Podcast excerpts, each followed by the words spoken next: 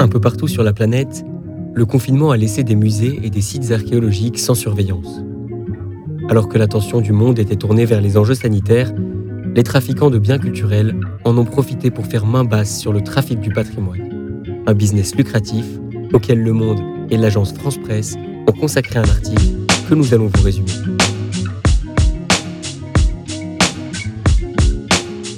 Je suis Lucas Bezem pour Gamma Nouvelle.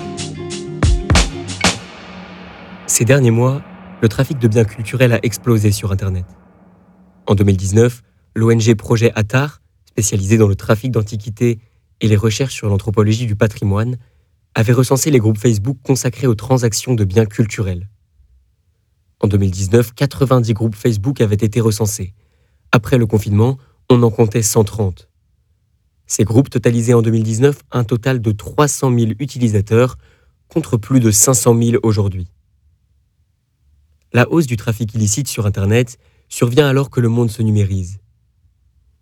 Le sous-directeur général pour la culture de l'UNESCO, Ernesto Otone Ramirez, a déclaré La pandémie est un fléau. C'est plus de pillages, moins d'informations, moins de missions, moins de contrôle. En effet, la situation rend l'épreuve difficile à trouver. Le confinement a entraîné une baisse des patrouilles et selon Interpol, les sites archéologiques éloignés des villes sont les plus touchés. La situation est encore plus marquée dans les pays où l'administration est déjà affaiblie. La Syrie, l'Irak, l'Afghanistan et le Yémen sont sévèrement touchés. Mais les pays développés peuvent aussi être des cibles et une tentative de vol de pierre à la cathédrale Notre-Dame de Paris a été enregistrée. Aux Pays-Bas, c'est un Van Gogh qui a été dérobé fin mars dans un musée fermé. L'individu à moto a enfoncé la porte du musée et emporté la toile d'autant plus facilement que la ville confinée était déserte cette nuit-là. Néanmoins, il faut relativiser les pertes en Occident, et la plupart des vols proviennent de fouilles sauvages dans le monde arabe, l'Afrique subsaharienne et l'Amérique latine. Ces vols sont d'autant plus graves qu'ils sont souvent partiels et destructeurs, parfois bien plus que les conflits armés de la région. Mais alors, quelles sont les motivations des pillards? C'est évidemment le stress économique qui pousse la population à aller se servir dans les richesses culturelles.